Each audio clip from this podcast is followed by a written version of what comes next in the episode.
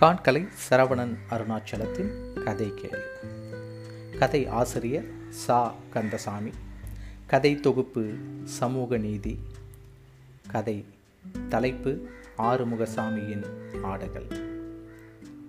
ஆறுமுகசாமி புங்க மரத்து கிளையை தாவி பிடித்து வளைத்து ஒரு சின்ன கிளையை முறித்தான். ஆனால் கிளை முறியவில்லை. பல்லை கடித்து கொண்டு கிளையை திருகி முறுக்கினான். முறுக்க முறுக்க கிளை மெதுவாக முறிந்து கையோடு வந்தது. இடது கையால் தழைகளை உருவி பொட்டிக்கொண்டு அவன் சுற்றுமுற்றும் பார்த்தான். ஆடுகள் வாய்க்கால் மேட்டிலிருந்து இறங்கி சின்ன பண்ணையை நோக்கி சென்றன. தோதோ ஆறுமுகசாமி ஆடுகளை பார்த்து கத்தினான். அவன் குரல் சின்ன பண்ணை தோட்டத்தை நோக்கி சென்ற ஆடுகளுக்கு கேட்டது போலும் இரண்டு பெரிய ஆடுகள் தலையை திருப்பி பார்த்தன. அவன் மறுபடியும் தோதோ என்று கத்தினான். ஆனால் தலையை தூக்கி பார்த்த இரண்டு ஆடுகளும் மற்ற ஆடுகளோடு சேர்ந்து கொண்டு சின்ன பண்ண தோட்டத்தை சென்றன. அவன் கால் சட்டையை மேலே தூக்கிவிட்டு கொண்டு முன்னே ஓடினான். நேற்று கருப்பாடு தன் இரண்டு வெள்ளைக்குட்டிகளோடு சின்ன பண்ணை கத்தரி தோட்டத்திற்குள் புகுந்து விட்டது. சின்ன பண்ணை காவல் முனியாண்டி தேவர் ஒரு வெள்ளைக்குட்டியை பிடித்து கட்டிவிட்டார். கருப்பாடு கத்திக்கொண்டு மிரண்டு ஓடி வந்தது. அதன் பின்னால் ஒரு வெள்ளைக்குட்டி நொண்டி கொண்டு வந்தது. புளிய மரத்தடையில் கால்களை நீட்டி உட்கார்ந்து சரித்திரம் படுத்தி கொண்டிருந்த அவன் திரும்பி பார்த்தான். கருப்பாடு சின்ன சின்ன பண்ணை தோட்டத்தை பார்த்து பார்த்து கத்தியது. அவன் எழுந்து தலையில் கட்டியிருந்த சிவப்பு துண்டை அவிழ்த்து தோளில் போட்டுக்கொண்டு வாய்க்கால் ஓரமாக நடந்தான். காலில் ஒரு நெருஞ்சி முள் குத்தியது. குனிந்து காலை மேலே தூக்கி பிடுங்கி போட்டுவிட்டு நொண்டிக்கொண்டு சின்ன பண்ணை தோட்டத்து பக்கம் சென்றான். சின்ன பண்ணை தோட்டத்து காவல் முனியாண்டி தேவர் பம்பு சுவர் மீது சாய்ந்து உட்கார்ந்து தண்ணீருக்குள் காலை விட்டு ஆட்டிக்கொண்டிருந்தார் பம்பில் இருந்து பாய்ந்த தண்ணீர் அவர் காலை அலம்பிக் கொண்டு சென்றது.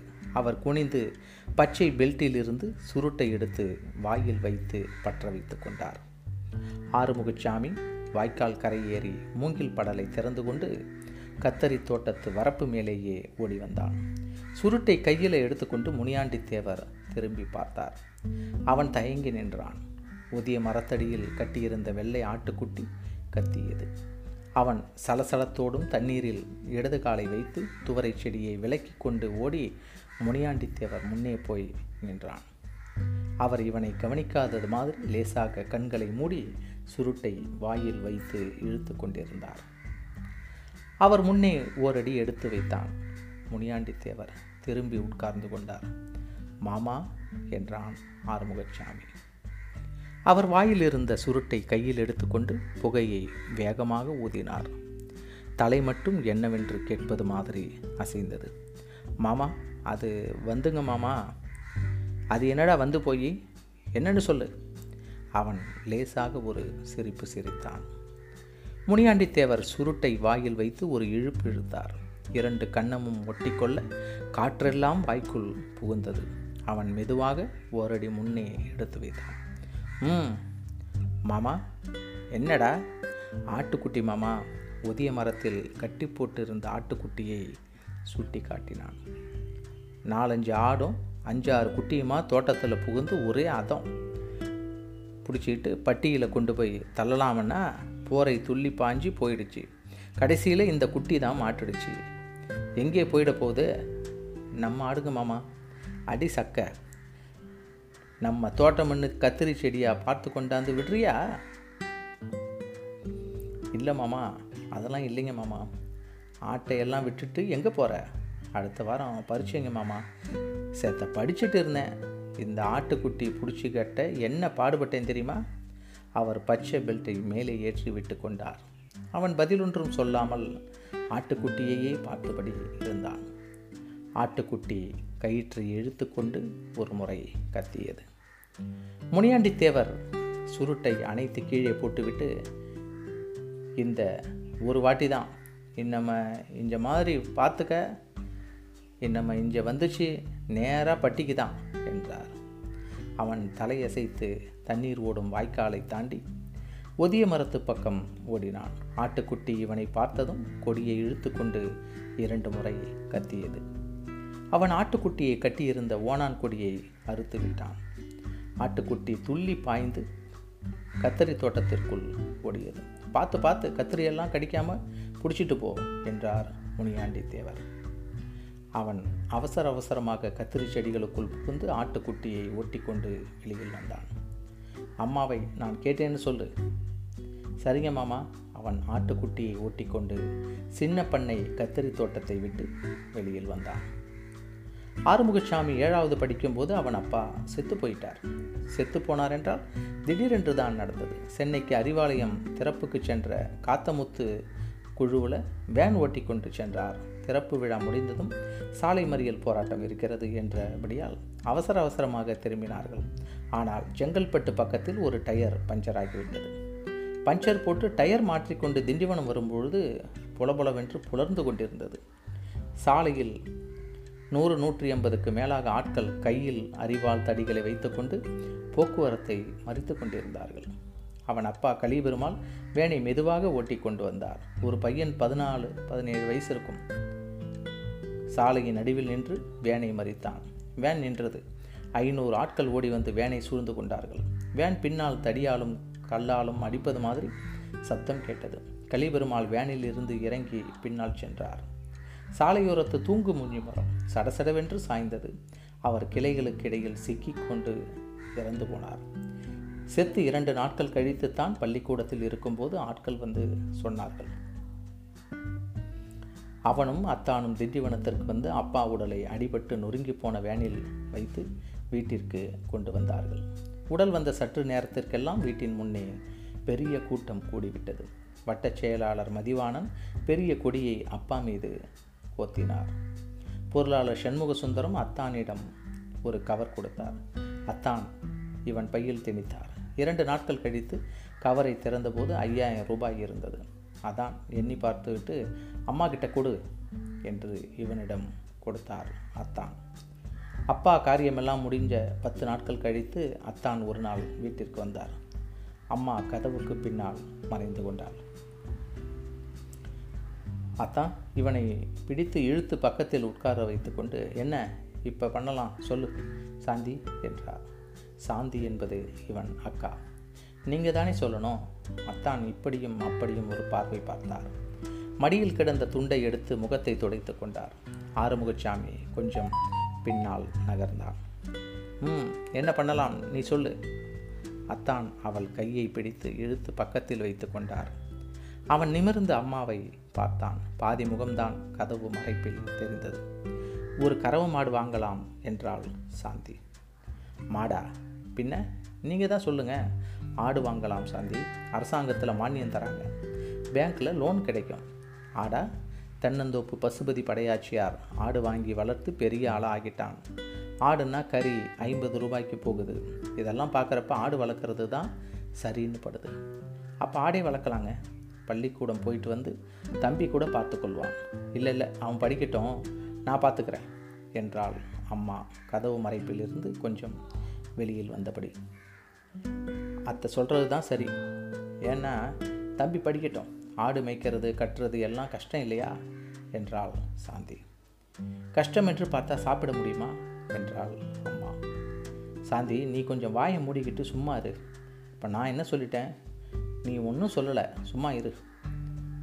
எதுக்கு உங்களுக்கு இப்போ கோபம் வருது? எனக்கு என்ன கோபம்? சாந்தி நீங்கள் வா. அம்மா உள்ளே இருந்து வெளியில் வந்தாள். அத்தான் திரும்பி சாந்தியை ஒரு பார்வை பார்த்துவிட்டு எழுந்து வாசல் பக்கம் வந்தார். அவர் கூடவே இவனும் எழுந்து வந்தான்.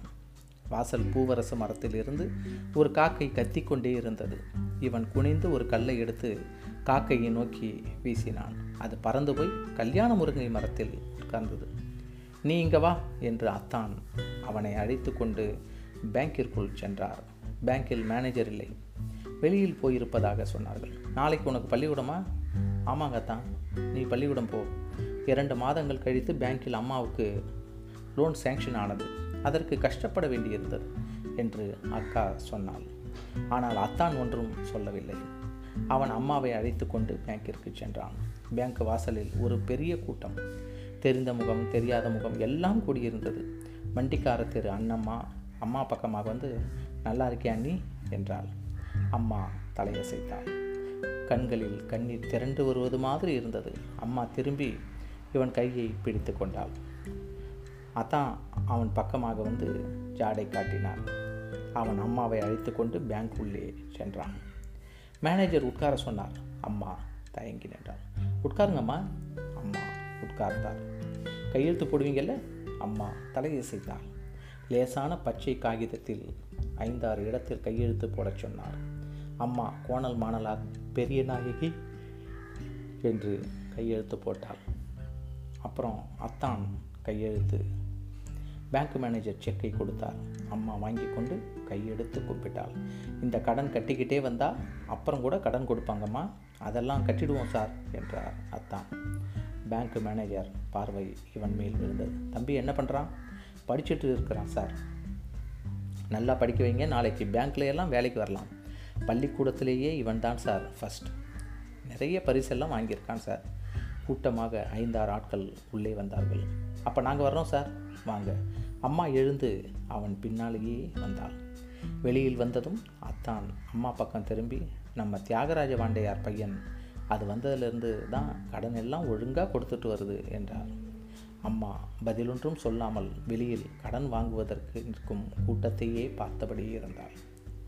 ஆறுமுகசாமி பள்ளிக்கூடம் விட்டு வீட்டிற்கு வந்தபோது பூவரசு மரத்தை சுற்றிலும் ஆடுகள் கருப்பு பழுப்பு வெள்ளையும் கருப்புமாக என்று பல்வேறு நேரத்தில் அப்புறம் பெரிய ஆடு குட்டிகள் அவன் எண்ணி பார்த்தான்.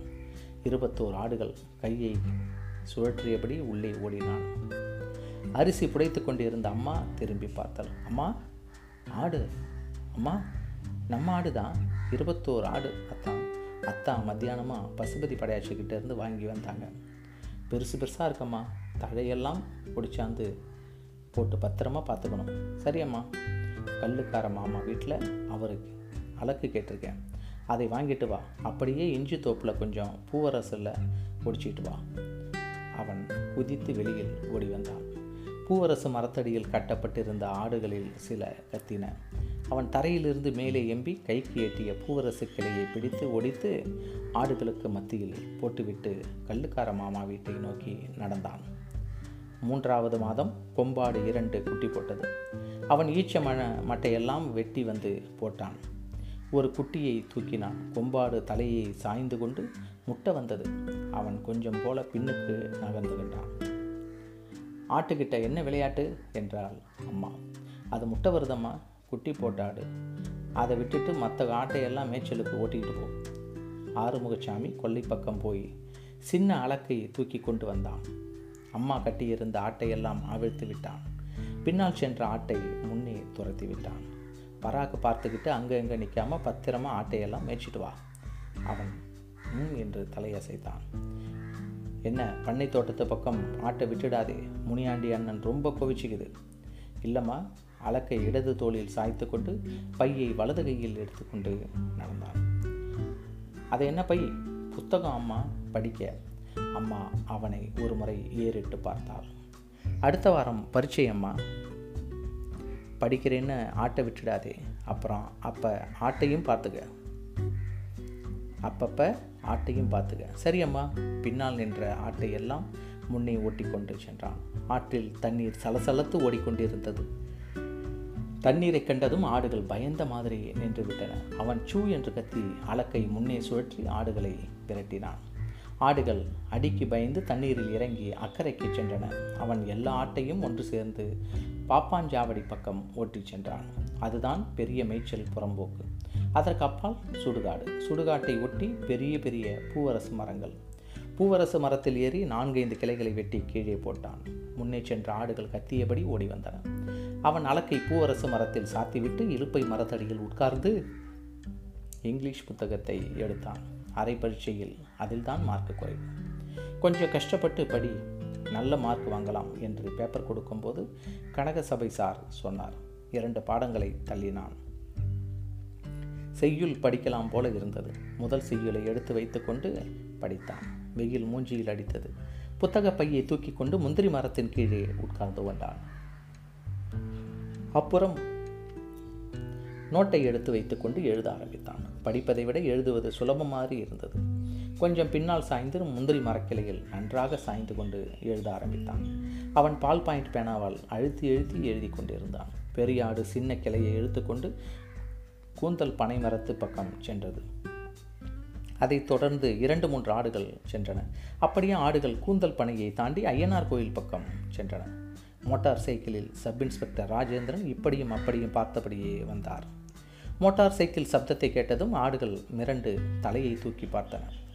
ஆட்டை தாண்டி போன சப் இன்ஸ்பெக்டர் சரக்கென்று மரத்தடியில் மோட்டார் சைக்கிளை நிறுத்தினார். கீழே இறங்கி எச்சிலை துப்பிவிட்டு ஒரு சிகரெட்டை எடுத்து பற்ற வைத்து கொண்டார்.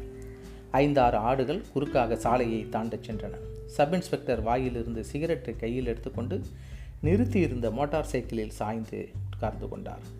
எதிர்ப்பக்கத்தில் இருந்து ஒரு லாரி வேகமாக வந்தது.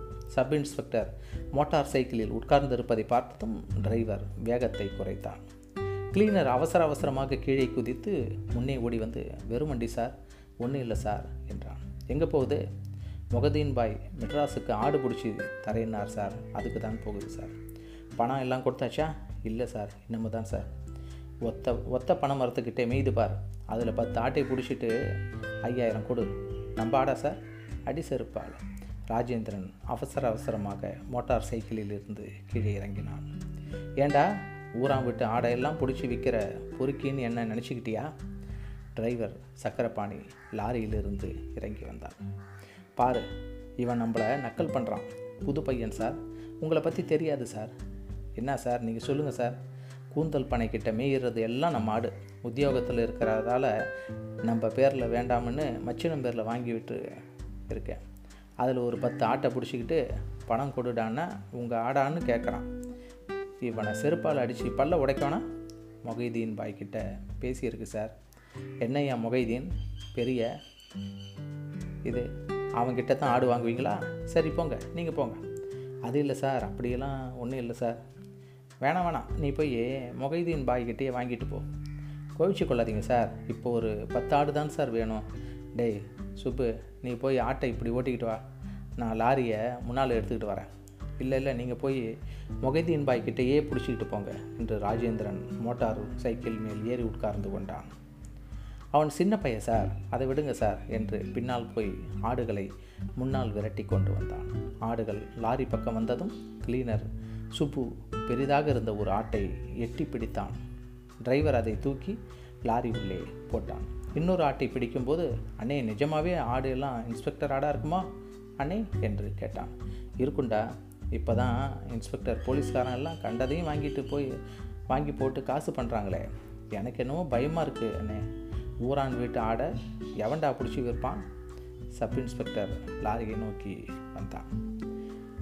அண்ணே ஆளு. டிரைவர் சக்கரபாணி லுங்கியை மேலே தூக்கி கால் சட்டை பையில் கைவிட்டு பணத்தை எடுத்து எண்ணி ராஜேந்திரன் பக்கம் நீட்டினான் எவ்வளோ இருக்குது எண்ணி பாருங்க சார் சொல்லுப்பா. இல்லை இல்லை நீ சொல்லு. ரெண்டாயிரத்து ஐநூறு சார் பத்து ஆட்டுக்கா? திருட்டு ஆடு கூட கிடைக்காது. நேற்று இப்ராஹிம் ராவுத்தர் நாலாயிரத்தி ஐநூறு கேட்டான். நான் தான் தரல. இல்லை சார் சின்ன குட்டிங்க சார் அது வேறு மெட்ராஸ் வரைக்கும் போகணும் சார் லாரி கூலியெல்லாம் வேறு இருக்குது இல்லை இல்லை இன்னும் ஐநூறு எடு சப் இன்ஸ்பெக்டர். பணத்தை கையில் திணித்து கொண்டு டிரைவர் முன்னே கையை நீட்டினான். இருநூறு தான் சார் இருக்குது டீசல் வேறு போடணும். நூறு எடு. டிரைவர் ஒரு பழைய நூறு ரூபாய் நோட்டை எடுத்து சப் இன்ஸ்பெக்டரிடம் கொடுத்தான். அதை வாங்கி மேல் பையில் வைத்துக்கொண்டு நம்ம ஆளாக இருக்க? எங்கே போயிட போகிற என்றான். எப்போவும் உங்கள் ஆள் தான் சார்.